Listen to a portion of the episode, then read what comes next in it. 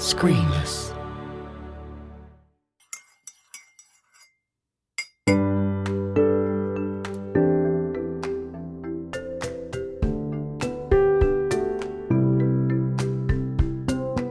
Emma Boucher, scriptwriter for live action and animated children's TV, self confessed word nerd with a passion for making kids giggle. Welcome to Creative Cuppa. Thanks. Thanks for having me. You are absolutely welcome. So, Emma, on a hot day like today, you must be glad you did your charity head shave for the Refuge charity. Absolutely, yeah. Uh, do you know what? I found that um, I usually swim and I haven't been able to do that at the moment because all the pools are shut. So I've, I've been going out running more and not having any hair when I'm running. It's just a revelation. So you just feel like the wind just like over your head. It's so nice and not getting a sweaty neck. It's lovely. have, have you found you're speeding up or something? Yeah, More aerodynamic. aerodynamic. Yeah, yeah.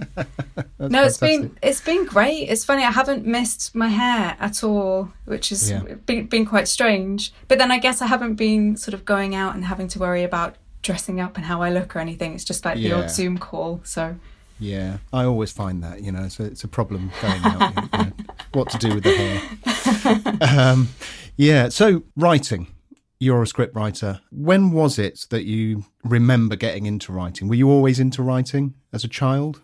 um, I was a total bookworm as a kid. Oh wow. I used to write down all the books that I'd read during the year. And then if it was like, you know, getting close to New Year's Eve and I'd read like 94 and I wanted to get up to 100, I would literally just sit there and read and read and read and read uh, until I got to 100.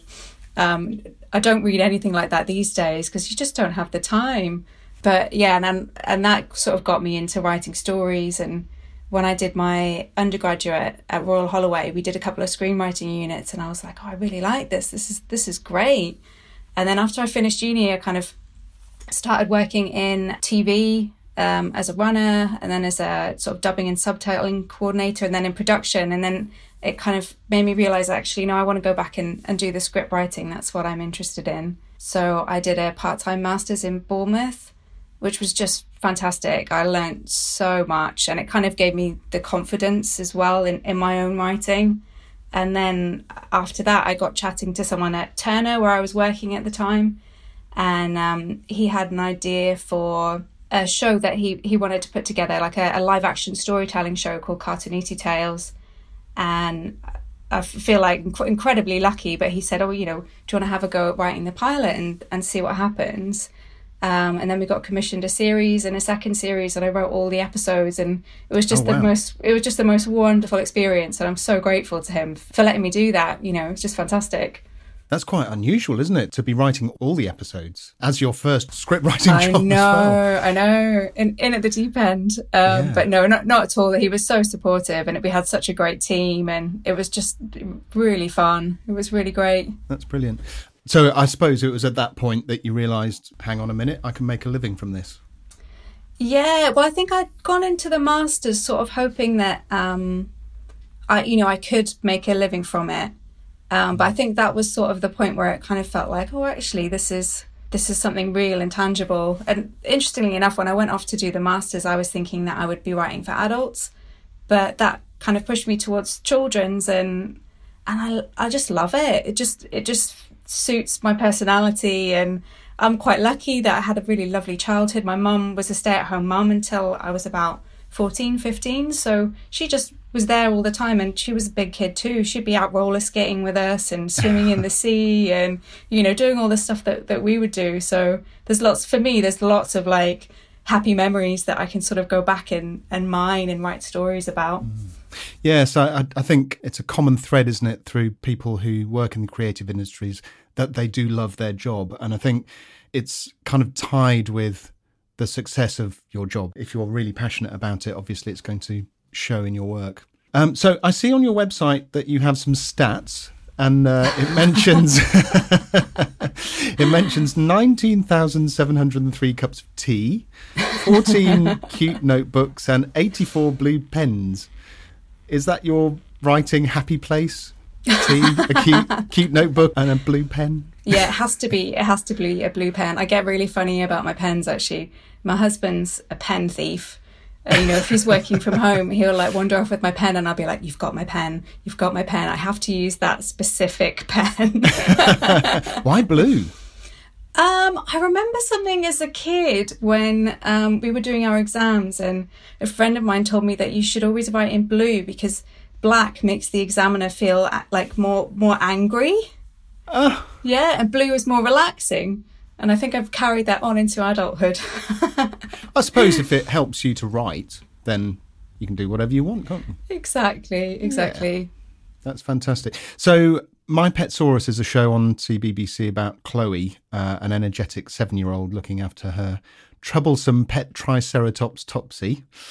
You developed My Petsaurus from animation studio Bumpy Box's initial concept to series. What does that process look like? Where do you start with something like that? So Bumpy Box came to me with the obviously the, the idea of it being a live action world and an animated dinosaur, and they had um, kind of a rough sketch of Chloe as a character, um, and some other characters as well. There was um, a mum and an uncle and some some other kids, and I kind of went away and just developed the characters a little bit more. So gave them gave them their voices. And strangely, I, I didn't realize this at the time, but when my mum watched Petsaurus, she was like, Chloe sounds exactly like you did at that age. like my mum watched it and she was like, oh my God, it's so weird. You had a pet Triceratops. I had a pet Triceratops. but I was a very spoilt child. Any dinosaur you like.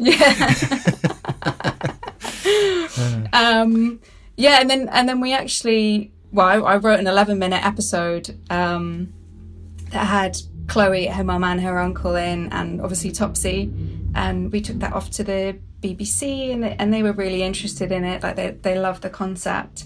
Um, but Bumpy Box at the time were a, a, really new animation company, and they hadn't they hadn't really um, proven themselves, I guess. So the BBC were really keen to to work with them, um, and they said, "Well, how about we we try it as two minutes? So just just re- just a really short kind of vignette, really focusing on you know bath time, bedtime, things like that." So um, I went away and kind of re- reimagined it around that. And bath time was the first script that I wrote, and and they really liked it, and we got a commission from there. And it's just rolled on from there, really. You know, when when I wrote those first ten, I never imagined that we'd we'd have uh, three series, and I'd be lead writer on series three. It was yeah, really really That's great. fantastic. Yeah, really great.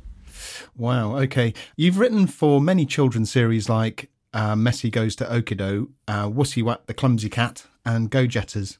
All slightly different. What do you feel makes a good story?